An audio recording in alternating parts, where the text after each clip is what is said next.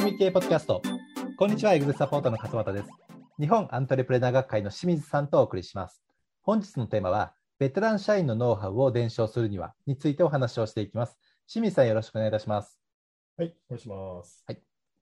えっと、仕組み系では、人依存から仕組み依存へというですね、まあ、キャッチコピーというかテーマで、いろいろ、はいあのサポートさせていただいてますけれども、人依存から仕組み依存へするときに、いわゆるその人の中にある暗黙知をはいこう見える化ですよね、形式値にするというところのプロセスが、はい。まあ、必ず必要になってくるわけですけれども、結構あの会社内にあのベテラン営業マンであるとか、まあ、ベテランの技術者とか、まあ、もしくは会社のことを、もうあらゆることをすべて知っているベテランの総務の方とかですね、まあいろいろいらっしゃいますけれども、そういうですね、いろんな、このたくさんの知識、こうなかなか言語化できない方たちの、はいえーノウハウをこう吐き出して伝承するっていうのは、結構なハードルがあると思うんですね。うんですので、まあ、今日はですね、それを、まあ、細かいね、具体的な仕組み作りというところまではちょっと無理かもしれませんけれども、はいまあ、どうすればいいかという考え方としてですね、清水さんの方から教えていただきたいと思いますので、はい、よろしくお願いいたします。はい、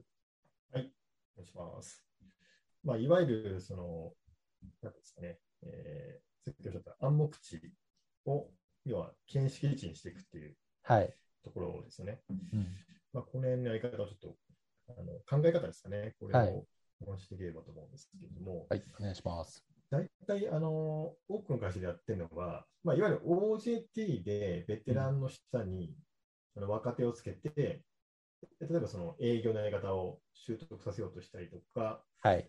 まあ、技術とかね、もちろん、あとはまあバックオフィスの総務経理とか、うんえ。ーまあ、そんな感じでやるんですけれども、はいこれだけはなかなかうまくいかないっていうのが、まあ、実態かなとう。いうんことで、はい前はこう OJT っていうのは、まあ、ちょっと言い方を変えると、ほとんどの会社の場合には、背中を見て覚えなさいっていう話になってくるので、うん。まあ、あのちょっとそれだと非常に時間がかかるという、えーことですね。はい。なので、えーそういったことじゃなくて、まあ、仕組みを整えることで、えーノウハウ伝承をしていきましょうっていう、まあ、そういうお話ですね。まあ、どうしても OJT だと、そのついてる上司とか先輩に依存することになりますので、うん。上司が教え方がうまければ伝承できるけれど、そうじゃないと、えー時間がかかるという、はい。えーことなんですね。うんまあ、OJT ってね、OJT の中の仕組みができてるわけじゃなくて、大体の会社さんって OJT という名のもとに、あの部署にそのまま配属して、あとはよろしくみたいな形になっていることが多いですい。そうなので、そうならないようにしようっていうので、まあ、今日はちょっと7つぐらいですかね、きちんはいと考え方をご紹介できればと思います。はい、お願いします。まず一つ目が、えーまあ、これそもそも論なんですけど、うんそもそもそのベテランが持ってるノウハウって、これからも必要かなっていうところ見直しです。おこれどういうことかというと、やっぱり事業環境変わったりとか、テクノロジーが進化すると、今までその人力の職人技でやらないといけなかったところを、もしかしたら別のやり方でやることができるかもしれないっていうこともありますし、ー。はい。えーそもそも事業モデルを変えることで、その属人的なスキルがいらなくなくてもできるような、お客様に価値が提供できるようなモデルができる可能性がある。あなるほど、なるほど。そういうなんか俗人的なものをマニュアル化とかではなくて、例えば AI であるとか IT の自動化であるとか、そういったものも含めて考えた場合に、もうそれいらないんじゃないのとなる可能性はありますよね。そうですね。まあ、例を言うと、まあ、私たちの場合には、まあ、勝松さんがさん一緒にやり始める前ですけれども、はいオフラインでうん、講座開催とかやってたわけですよね。はい。で、その時は、その、まあ、その、集客用のセミナーやったりとかするっていうのを全部こう対面式でうん。会場からやってたんですね。はい結構そのセミナーのやり方っていうのがやっぱり俗人的になるわけですよね、当然ながら。確かに講。師の話す力量とか、うん、立ち居振る舞いとかね、まあ、そもそもその人の見た目っていうのもあるので、はい。結構これがまあ俗人化されるので、そこがやっぱりね、いくらマニュアルとか整えても、なかなか統一できなかったんですね。うん。なので、できる人はできないけど、あできるけど、できない人はできないっていう、まあ当たり前の結果になっちゃったっていう、はいあっ。たんですね。でも今は、その、少なくとも、一番最初にご参加いただくセミナーとかに関しては全部オンライン化しているので、うん。どの、どの人とか、いつのタイミングで参加されても、まあ、私が喋っているので、それを録画してあるので、うん。あの同じ価値を提供できるというそうですねすね。その講座講座を開催するというノウハウがいらなくなるわけですね。うん。まあ、こういうのが一つ例としてあるんだと思いますね。なので、えー本当に自社のビジョン達成とか、あとお客様に価値を提供するために、本当にそのやり方が必要かどうかっていうのは見直す必要があるかと思いますね。確かに。で、これが一つ目になります。はい。で、二つ目は、これ会社の文化の話なんですけども、はい。えーその社内にその自分たちのノウハウをその若い人たちにどんどん伝えていこうという、そういうような伝承の文化があるかどうかうえーそうですよね。それは大きいですよね。そういう気持ちがなければね、仕組みも作れませんからね。はいうん。まあ大抵ベテラン社員と若手社員はまあ壁がありますからね。はい。まあ、ベテラン社員からすると自分たちは時間かけて学んできたから、うん。若手も、ね、時間かかって当然だっていうはい。やってますよね。まあそれこそ見て覚える文化ですよね。そうですね。うん。一方の若手社員は、え、マニュアルないんですかみたいな 話になるので、その教える側があの、教える側に責任があるというふうに思っちゃうんですね。はい。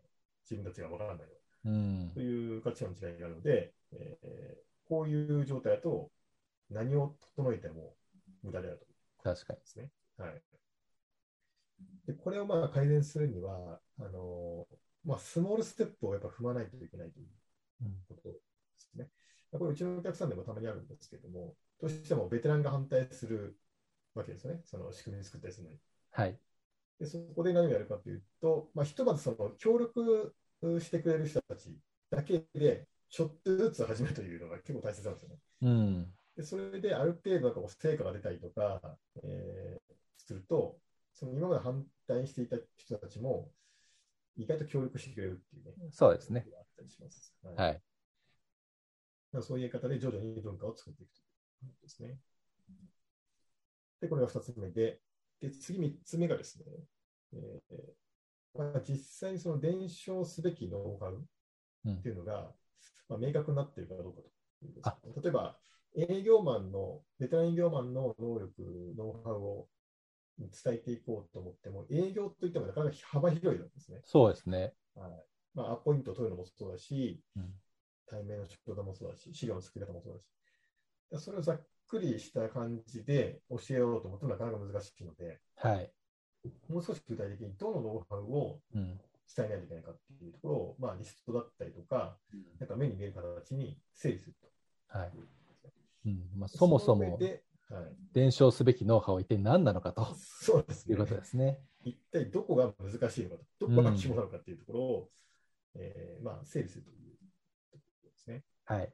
まあこれが、まあ、3つ目になってきます。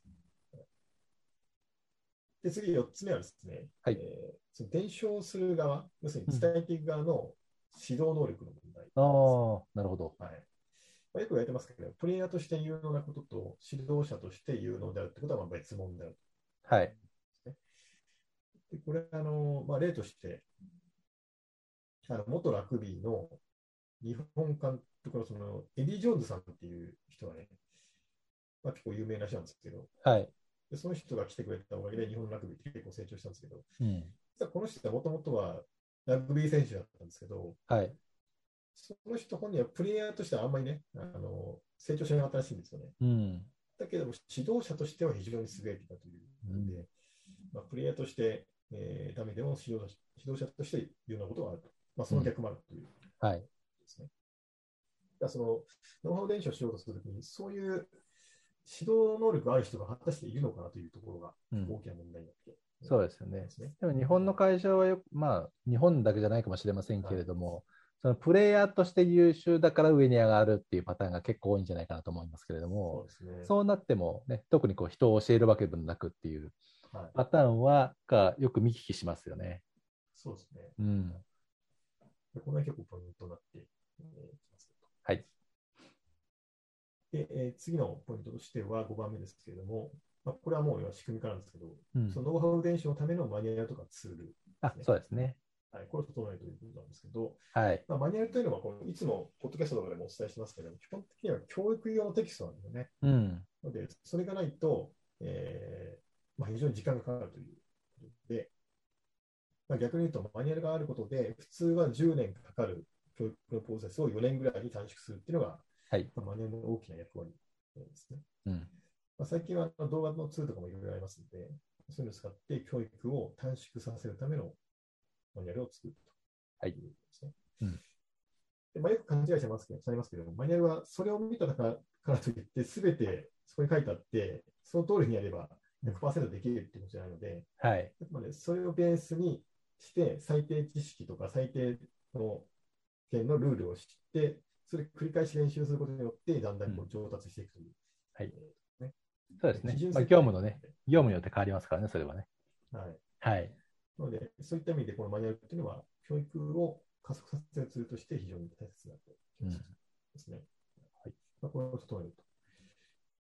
で、えー次は6つ目が、えー今度は学ぶ側のお話になってきて、はい。えーその学ぶ側、検証する側ですね。うんこちらにちゃんと学ぶ意欲があるかどうかというところ。あ、学ぶ側にですか、今度は。はい。なるほど。これ結構大切かなと思ってて、うんまあ、新卒新卒社員の場合には、みんな素直なんで、はい。そんなに影響はないんですそうですね。やる気満々ですからね。はい。うん。30歳ぐらいの中東って結構頑固だったりするので、その人たちが入ってきて、ノウハウ練習すると結構、うん、自分のやり方があるので難しいそうですね。ですね。はい。もうこのねこ、う素直さというのは本当に大事ですねはい。そうですね何す。るにしても。はいうん。ちなみにあの、マイケル・ガーバさんっていうね、僕らの師匠いますけれども、はい。彼が、まあ、いろんな会社を支援してきた結果、はい。やっぱり社員に求めるべきものは、まあ、うん各社ごとにいろいろ違うんだけども、はい。唯一共通して必要なのは、うん。この素直さだという。いや、もう本当そう思いますね。はいはい。まあ、これ、松下幸之助さんもね、よくおっしゃっていることなんで、うんまあ、世界共通でやっぱ素直さがないと、はい。えー難しいなっていう感じですかね。はいで、これ6つ目で、で最後7つ目がですね、えーこれも教えあの教わる側の話なんですけども、はいそのノウハウを、まあ、検証することで、その人の未来につながるかどうかという。ああ、キャリアプラン的にもってことですかね。そうですね。うん。まあ、その例えば、そのノウハウを得ることで、より高度な仕事を担当できるようになるとか、はい。えー自分の給料が高まるとか、うん。市場における価値が高まるとかね、まあ、その動機づけは人それぞれ違いますけども、はい。えーそのノウハウを学んでどうなんだという質問に答える必要があるということです、うん社長としては。はい、だそのためのそのキャリアプランとかね、キャリア設計っていうのをまあ伝えていく必要があるかなと思います、ね。はいはいまあ、今の、まあ、7つですかね、まあ、この辺の考え方を、まあ、チェックリストと思っていただいて、あそうですね。はい、自社の場合に今どういうところが足りないかなとはいいうのを考えていただくといいんじゃないかなと思いますね。はい。はいまあ、具体的な方法はね、あのマニュアルとかの作り方は別のところでまた解説しますので、そうですねそれで見ていただければと、はい、思います。はい。ありがとうございます。はい。まあ、今ね、7つ、まあ、チェックリスト的にお話しいただきましたけれども、はいまあね、方法論は、ね、それぞれあるにしても、やっぱりお伺いしてて、すごく大事だなと思ったのが、この社内文化ですよね。ノウハウを伝承するという社内文化があるかっていうのは、これがないといくら方法論があっても、伝承ができないという形になってしまいますので、非常に大事かなというふうに思いますよね。はい。で先ほどね、最後の方に出てきた、まあ、相手がこう受け取る側が素直であるかどうかっていうところも、はい。これも結局、その社内文化であるとか、その会社のコアバリューとかにもあの関連してくる部分じゃないかなというふうに思いますけれども、よく言う、あの清水さんもね、以前おっしゃってた、文化は戦略を食うとはいいうふうに言うように、いくら戦略、戦術考えても、文化が整ってなければ意味が出さないという形になりますので、はい、これ、社内文化ってやっぱすごい大事じゃないかなというふうにあの聞いてて思いました。そうですね。ですので、まあ、今日ね、聞いていただいた方々もですね、その社内文化も含めて、まあ、7つのね、チェックポイントとして、改めてですね、あの考えてみていただければと思います。はい。